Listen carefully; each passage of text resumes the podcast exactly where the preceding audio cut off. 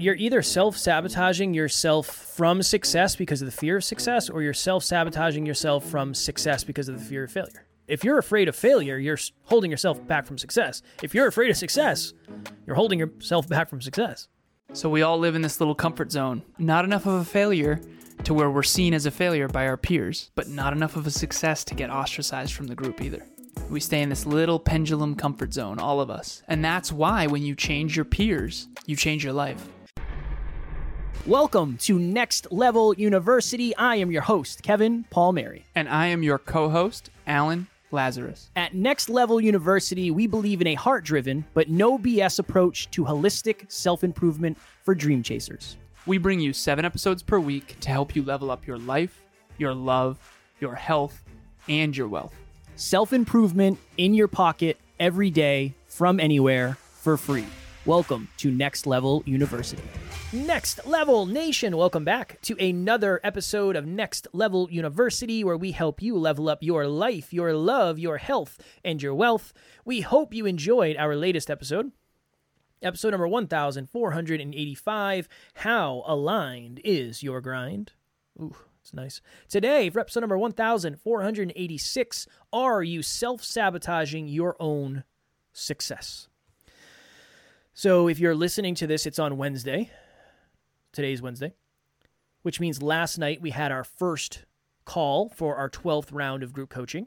And Alan and I have a lot of conversations around group coaching when it's getting filled, because people have a lot of questions, and a lot of people say, reach out to me in the future when you have another group, and we'll do that. And one of the common things we've seen is a lot of people are unintentionally self-sabotaging their success by allowing the blocks that they have internally to stop them from chasing something that might bring them more external success. And this is my, and Alan has a story, he's going to have a story about that, but here's my thought. If Alan, okay, let's do this. Five years ago, six years ago, Alan came to me and said, hey, Kev, we should go to this Brendan Burchard event. Somebody from his team reached out and offered us free tickets to go. And I said, who is Brendan Burchard and what is this event about? And he said, well, it's in Arizona and it's a self-improvement event. Brendan Burchard wrote this book. He's interviewed these people. This is his website. This is his Instagram profile. We should be there.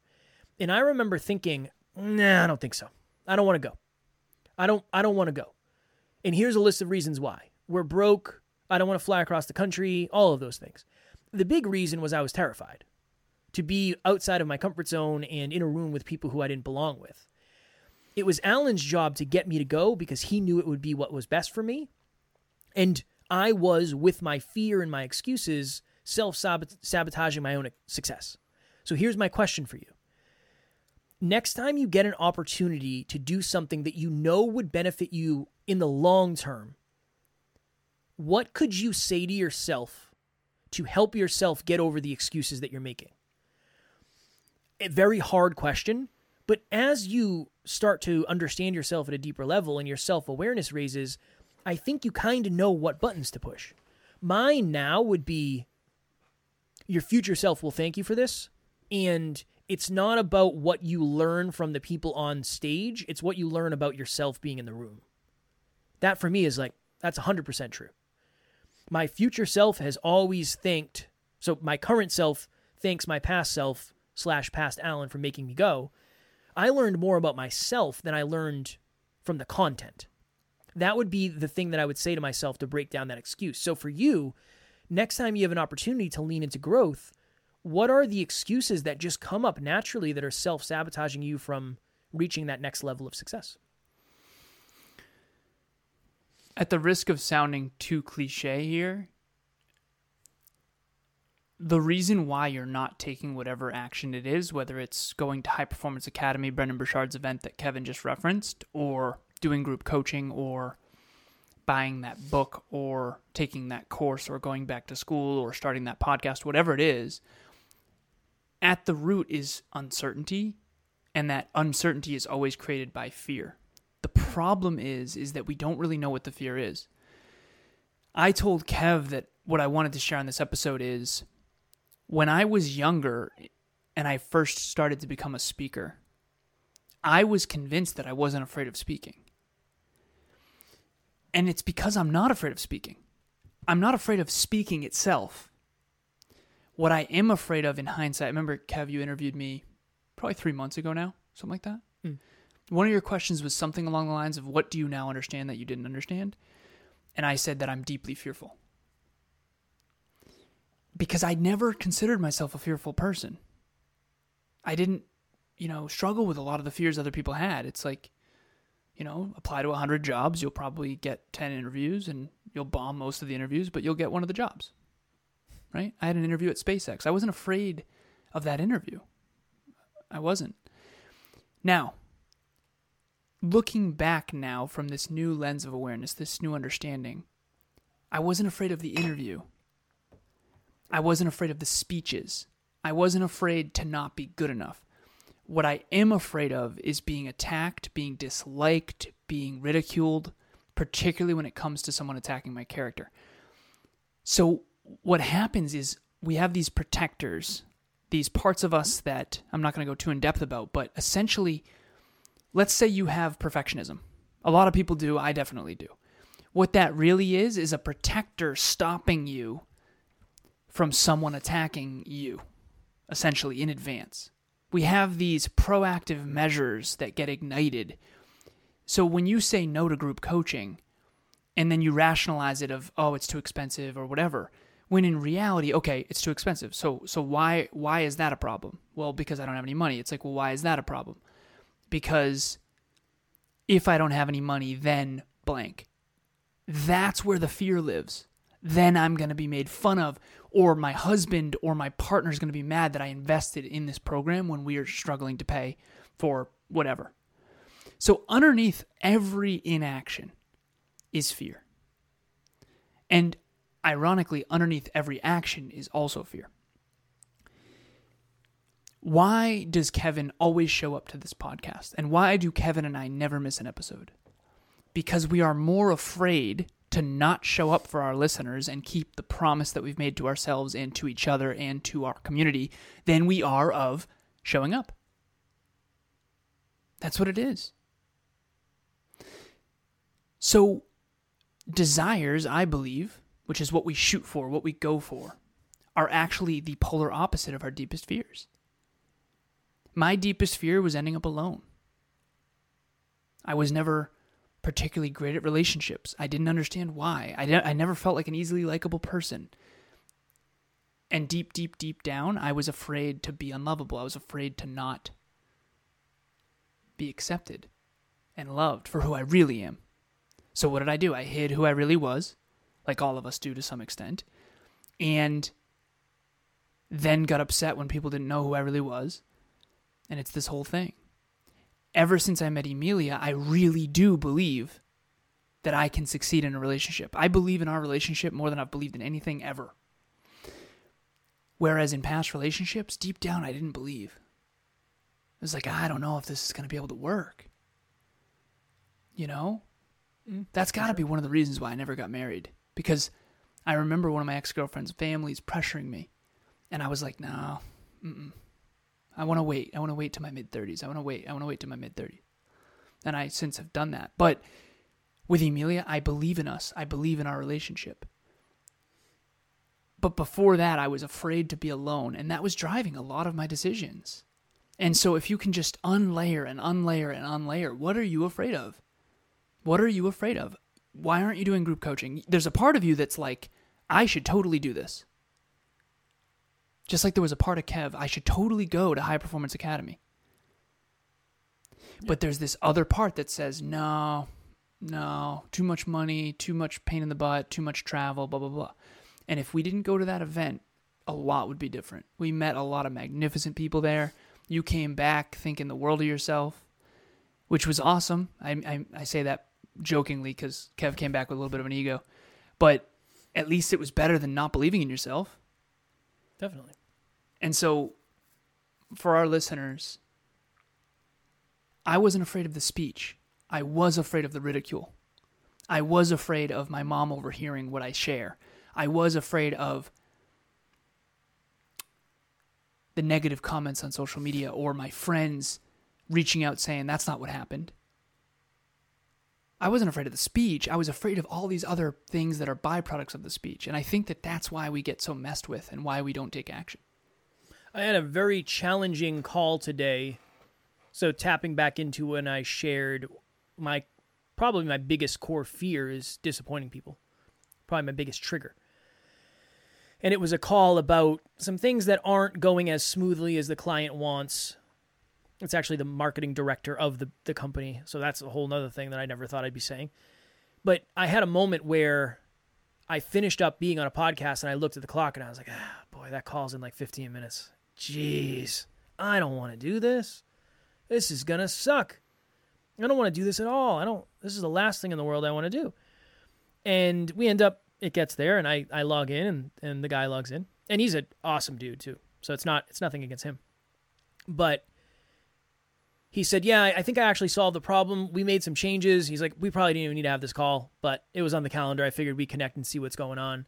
So he's, he said, how's everything? And I was like, business is growing a ton and all this, blah, blah, blah. He's like, I have nothing but, nothing but empathy for all the resistance we're having right now because I know what it's like to grow that fast. And he said, one of the things I always appreciate appreciate about you is your growth mindset around improvement. I was like, thanks, man. I appreciate that very much. And I would have lost that quote-unquote success if I didn't take the call. I would have self-sabotaged myself into saying, hey, man, I'm not feeling well because I'm not. I feel like garbage. It would have been very convenient for me not to have to do that call today. But I would have lost out on that compliment that who knows what that's going to do for me. The fact that I logged into that meeting and it sucked and it I was scared to do it, but the result went way better than I expected, that's a, a lesson. That's a life lesson that I get to use forever. But there was that part of me that, that very simple human part of me that said, ah, there's a button right there. It's like, you're sick. Just hit it. Just hit the, you just hit it. Just hit the you're sick button and we'll, we don't even worry about it. He'll understand completely. And here's the, here's the messed up thing. If I messaged him and said, hey, I'm not feeling well, he would have messaged me back and said, honestly, we don't need to do the call, because the problem's already solved, and I would have missed out on connecting with him and getting that feedback. Mm-hmm. He probably wouldn't have said it. He wouldn't have had to say it because we wouldn't have talked. Bonnie here. I just wanted to share my experience with group coaching and some of the things that I got out of it.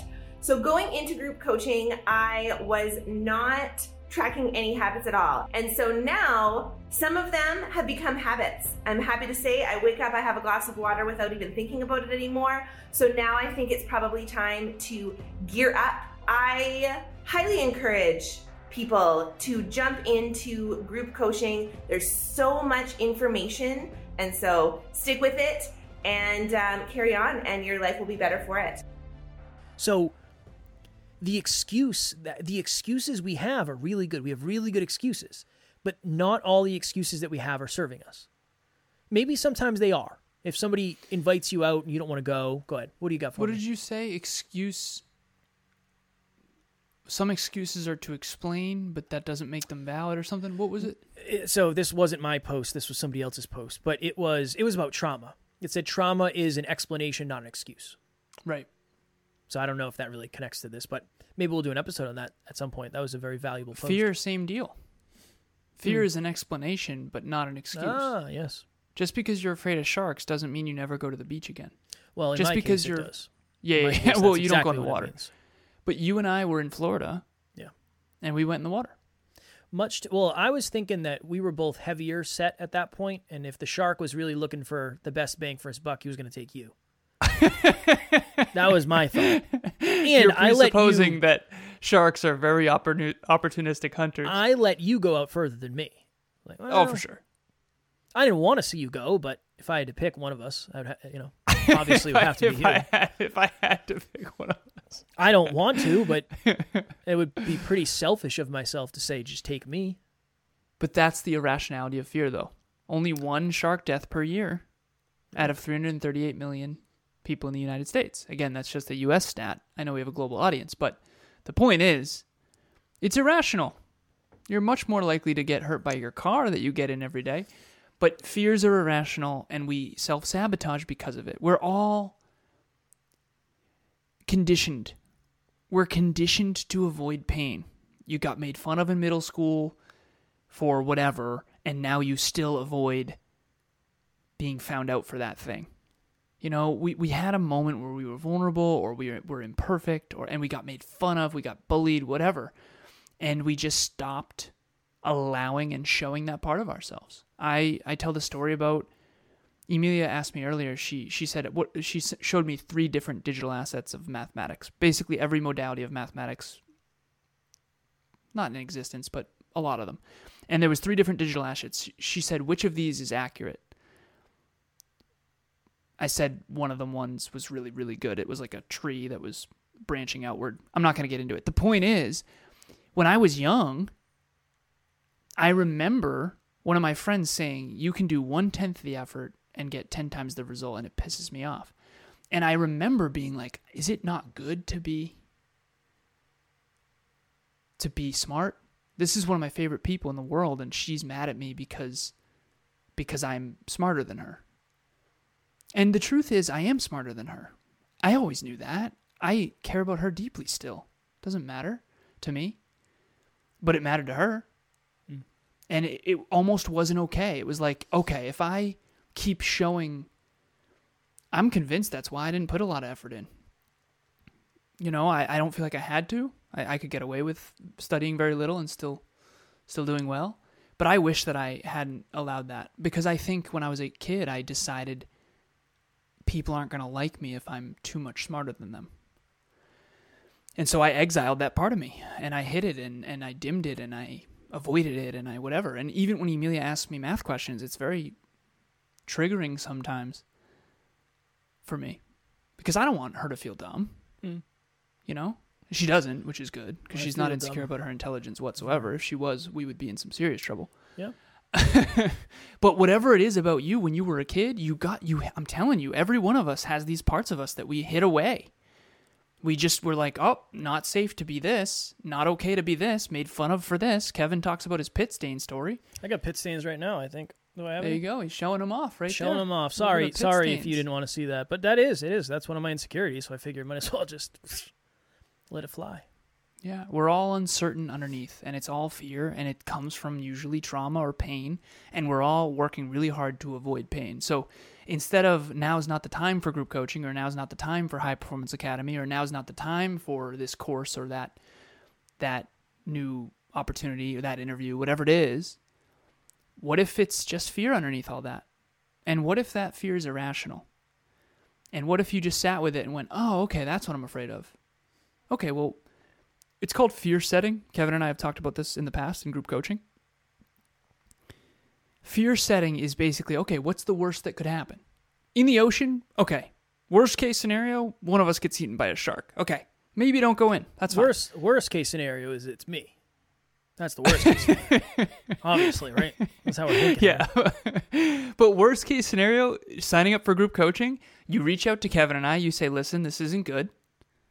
And and you dip, you leave. Worst case scenario is you say something vulnerable and you get triggered and you have some painful moments because you're facing some unpleasant truths from your past and you work through it. So a lot of fear is irrational, and, and the self-sabotage part of you, everyone has it.